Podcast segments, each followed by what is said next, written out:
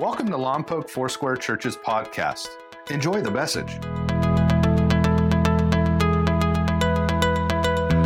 doesn't happen for me every day, preaching or teaching or sermoning, whatever this is. But thank you, Bernie.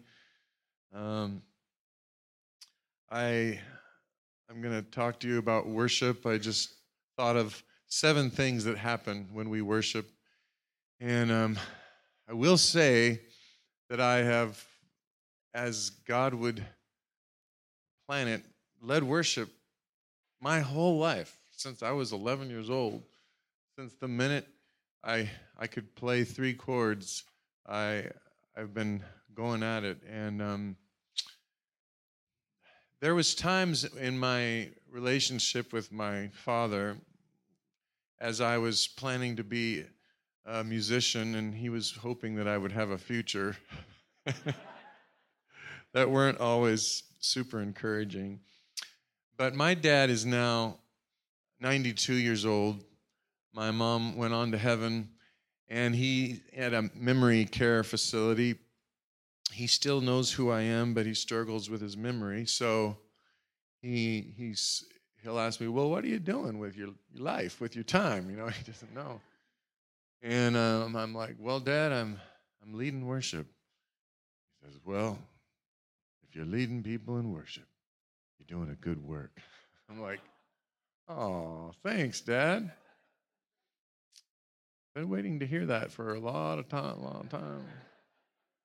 And then about two minutes later, well, what are you doing with your life? well, I'm Dad. I'm leading people in worship. Well, if you're leading people in worship, you're doing a good work.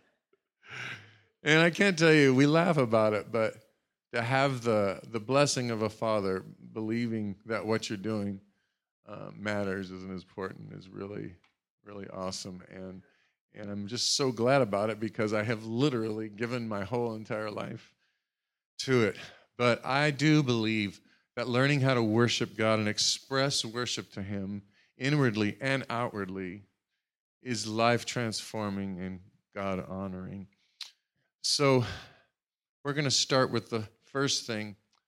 And I'm going to kind of just walk through my life real quick as we walk through these seven points. And when I was um, a little kid, my earliest memories is my mom had a baby grand piano, and I would fall asleep under the grand piano as she was playing and singing the hymns. And at times, my family would gather around and sing these hymns. And, you know, I don't know, I didn't know why I felt so safe and happy falling asleep to the hymns, but I later realized what was happening was the gospel, the truth God's truth was being planted deep in this little five year old soul as I was hearing uh, those songs going through. And if you put that up, Colossians 3.16 says, the, Let the message of Christ dwell among you richly as you teach and admonish one another with all wisdom through psalms, hymns, and songs from the Spirit, singing to God with gratitude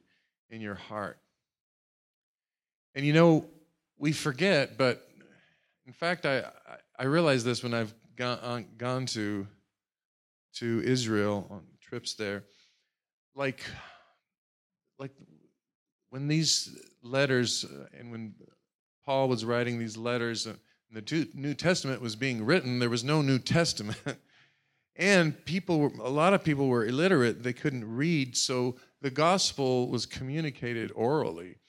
They're, they weren't reading it. And also, it was learned through song. And that's why he's saying there with psalms and hymns and spiritual songs.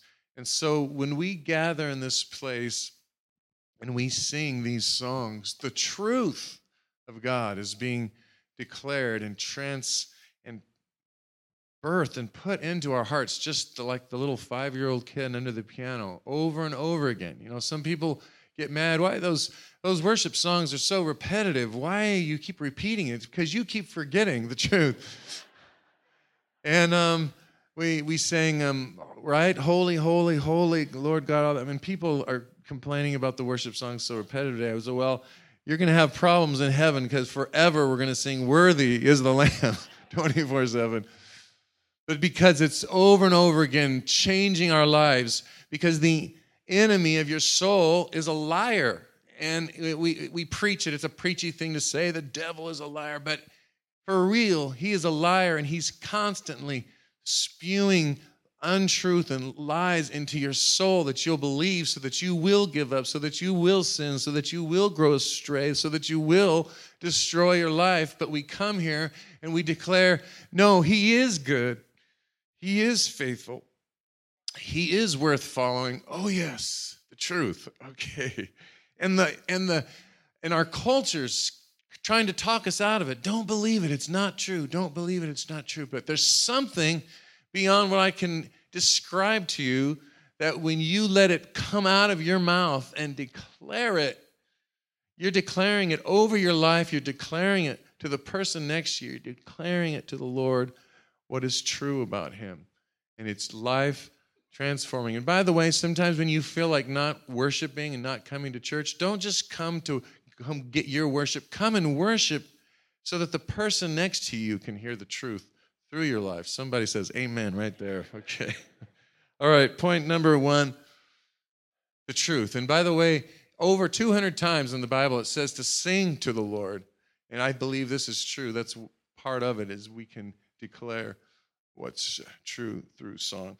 So then I grew up a little bit more and I was when I was 11 years old, the Jesus movement hit, which was a true revival and um, I was the youngest hippie, but I was there. In fact, I'd always get mad because I was just this little little boy, and I had long hair, and everybody thought I was a girl. It made me really mad. But anyways, in fact, I had this. Uh, this is embarrassing, but whatever you call having a girlfriend when you're 11 years old, I had this sort of little girlfriend when I was 10, 11 years old, and and for the first year, her mom thought I was just one of her girlfriends.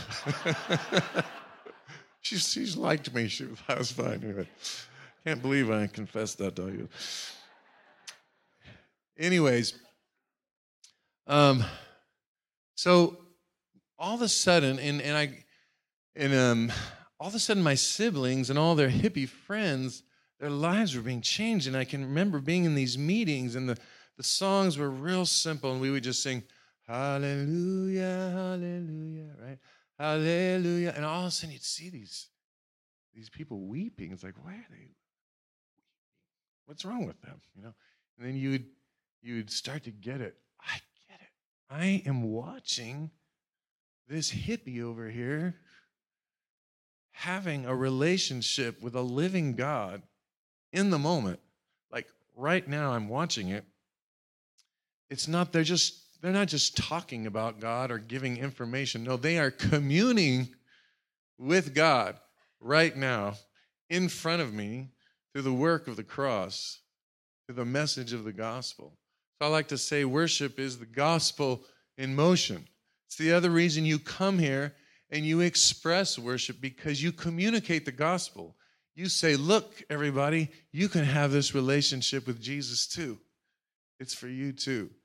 And so evangelism happens when we worship God. And um, two verses I love Psalms 96, verse 3 declare his glory among the heathen, his wonders among all people. And this is my life verse. I think everybody should have a life Bible verse.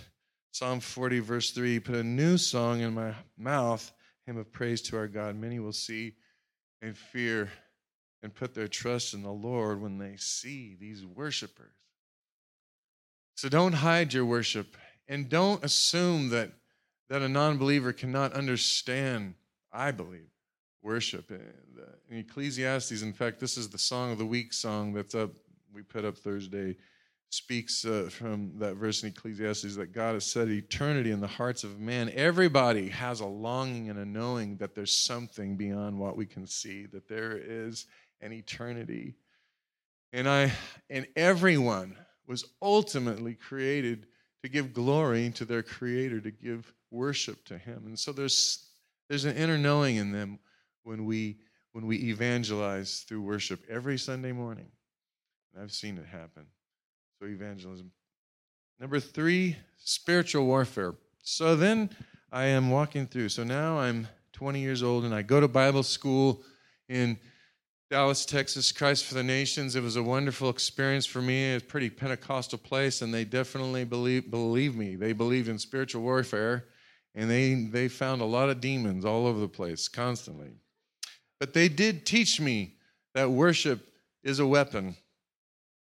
And um, uh, we can read this verse, Samuel 17, 5. David said to the Philistine, You come against me with a sword and spear and javelin, but I come against you in the name of the Lord Almighty.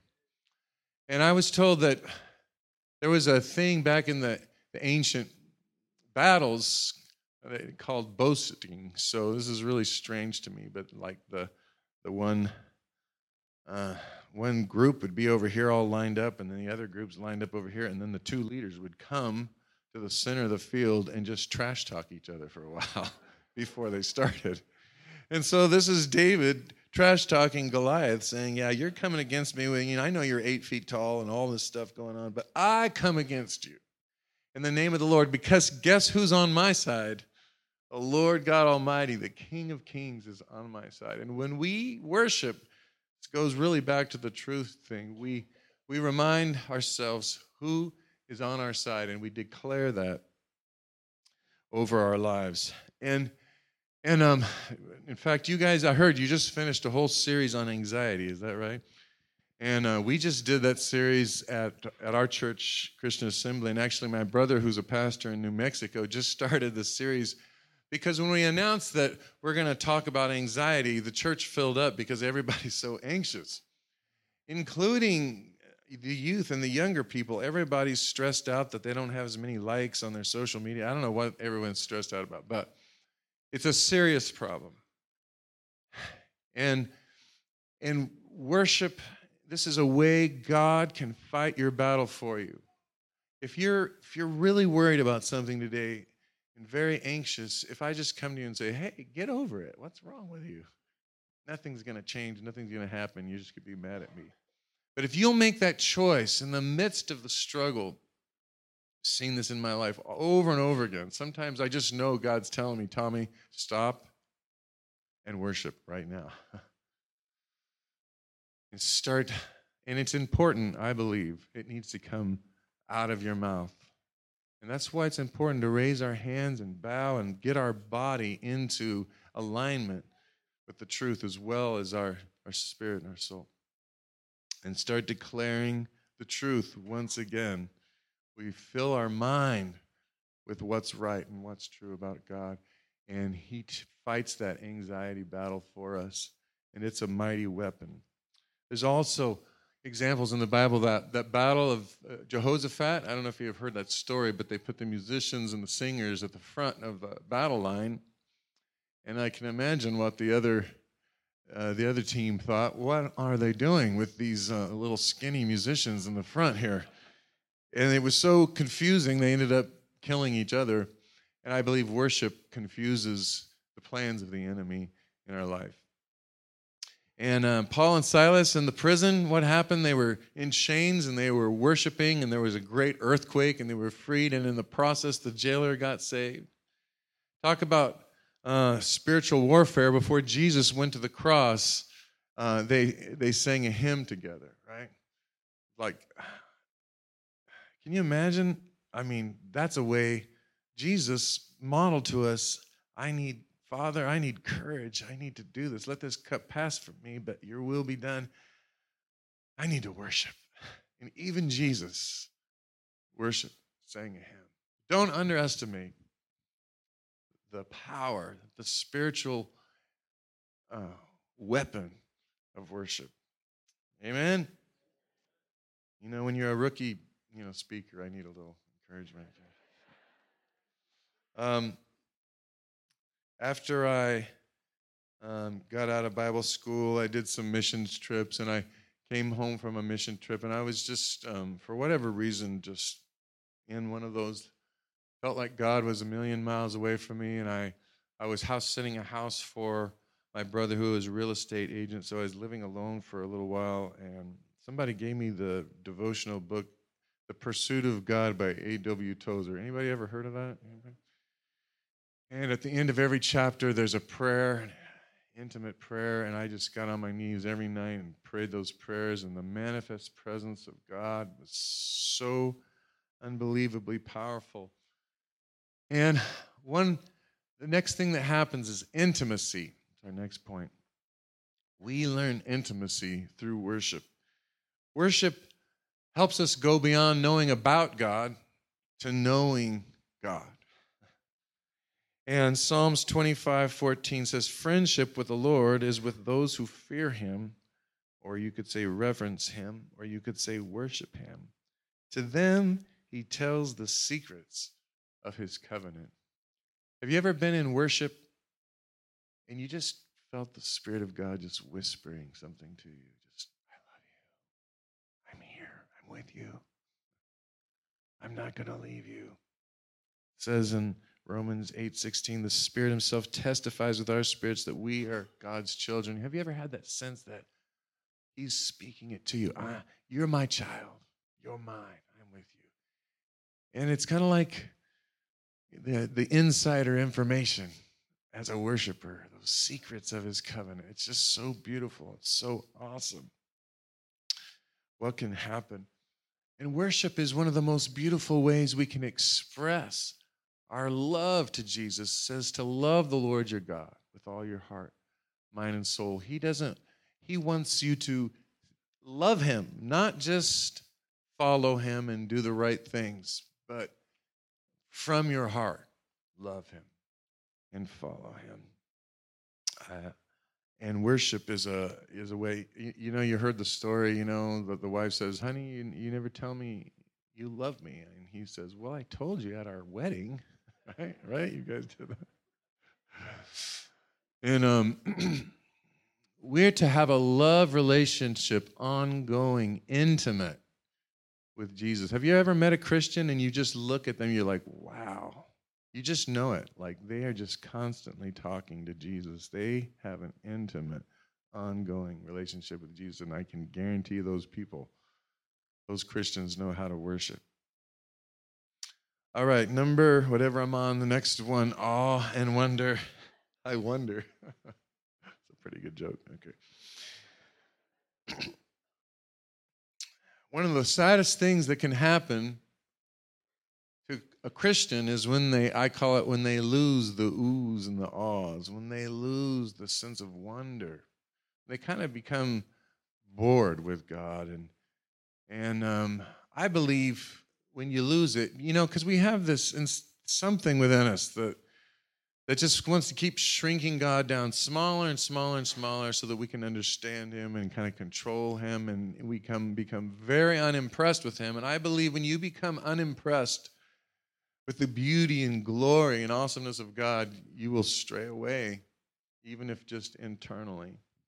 And I love this verse, Jeremiah 32 17. It says, Ah, Lord God, Behold, you have made the heavens and the earth by your great power and outstretched arm. Nothing is too difficult for you.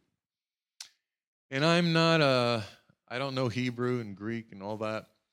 So maybe this word awe here probably just means ah, I'm in awe of you. You're awesome. Like that. But I like the fact that the word awe is just ah, right? It's kind of like speechless, right? Or oh it's kind of like hallelujah. It's kind of beyond. I don't have words, right? And um, how many, we, we sang a song that was about this last night.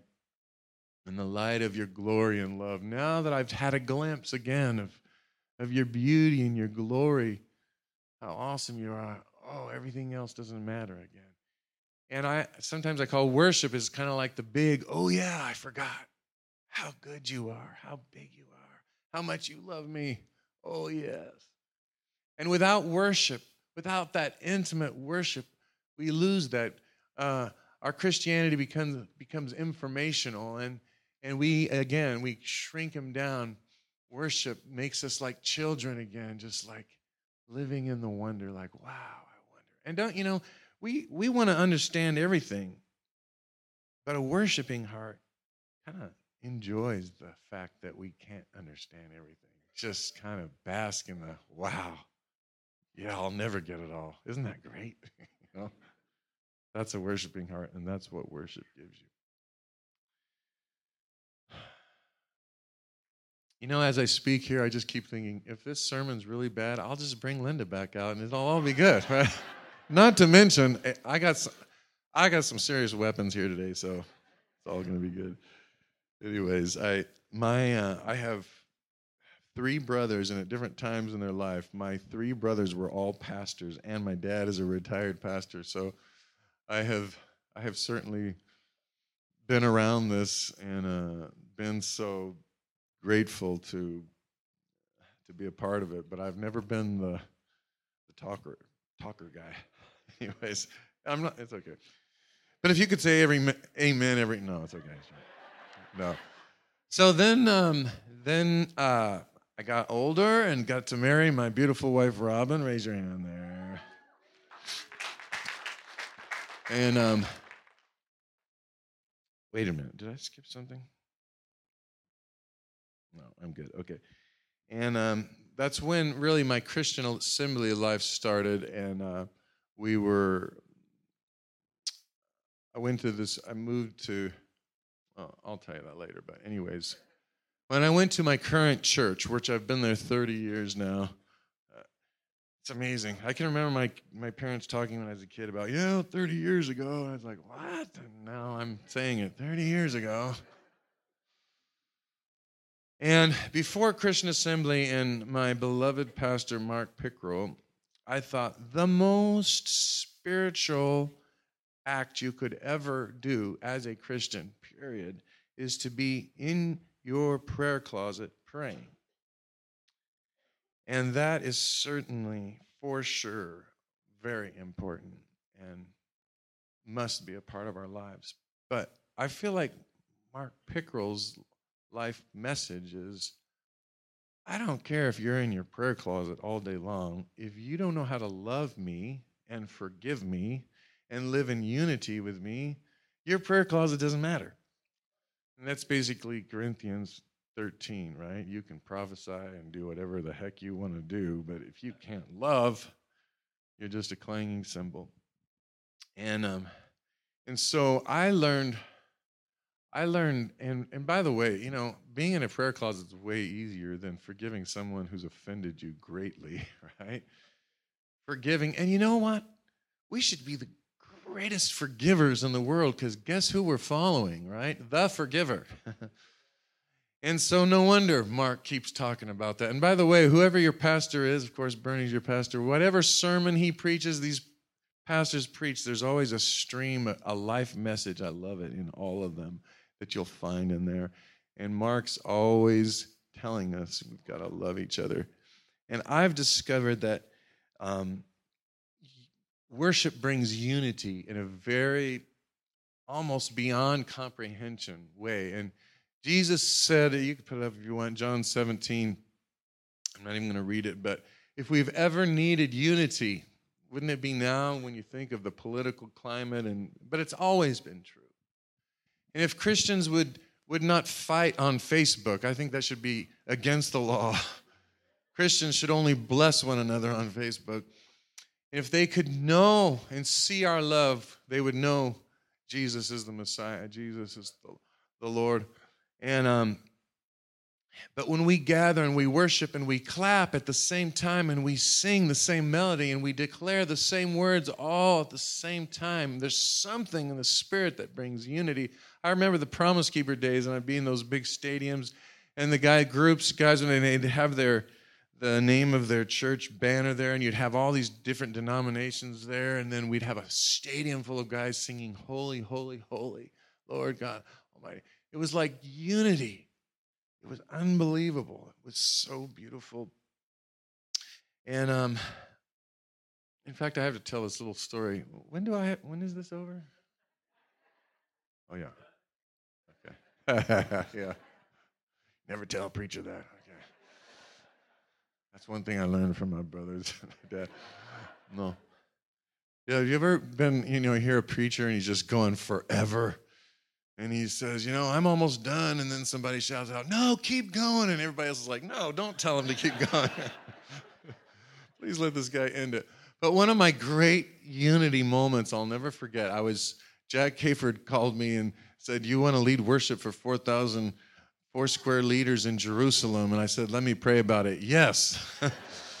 and I took a team, and Linda was with me, and we were at the garden tomb, at the empty tomb there, where Jesus raised from the dead. And Linda goes in there, and we're in there with the, our worship team, and she starts singing, I know that my Redeemer lives, and she's singing this, this resurrection hymn in there, and we're just all just blowing our mind, blessed.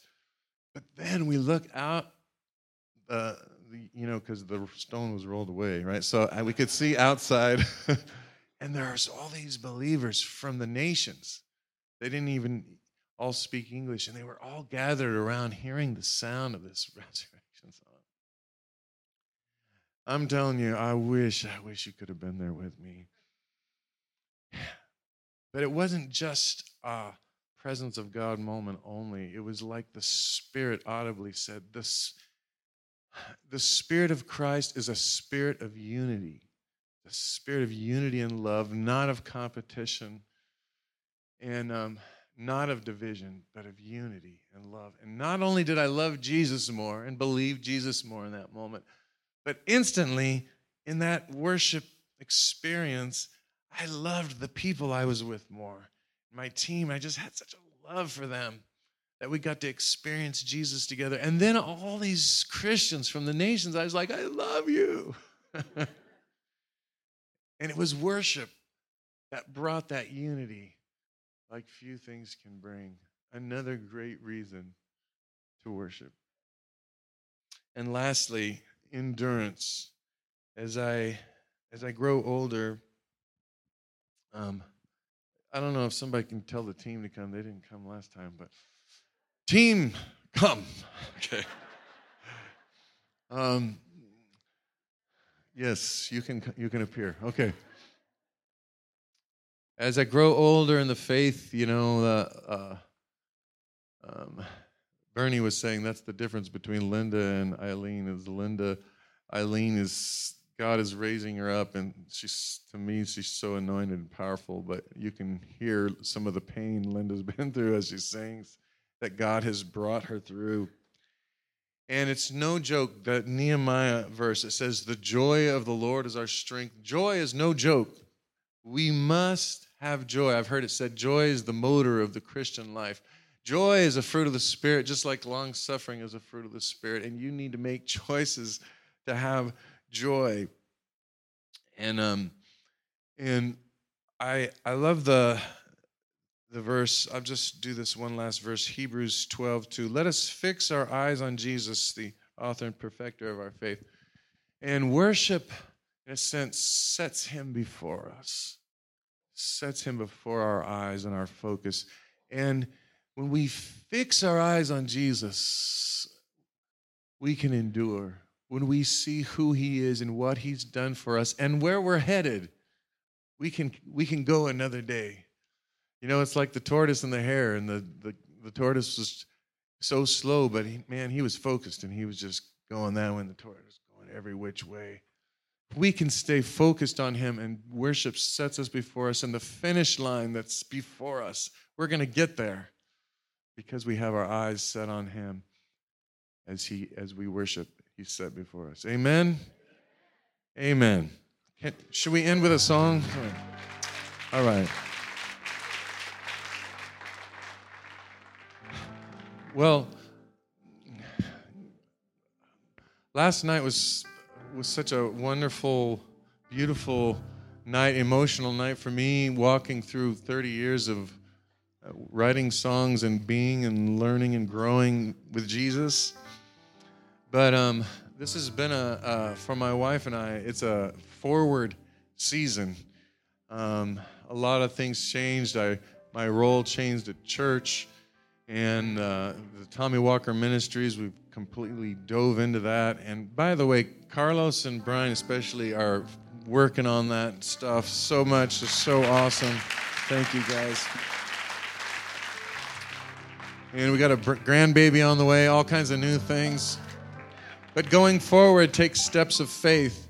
And um, And I just believe also as we fix our eyes on Jesus, He doesn't want you to stay where you're at and stay in your ruts, but our relationship with Him, with the living God, is ever going forward. So as we leave here today, I want you to get this in your spirit that God has new horizons yet unseen. No matter how old you are, no matter who you are, God is not stuck in a rut a rut. He's he's the ancient of days, but he made a new day just now today. He loves the new, and he wants to bring new things to you.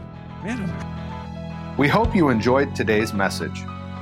Please visit us at mylfc.com for more information about our church. Thank you so much for listening.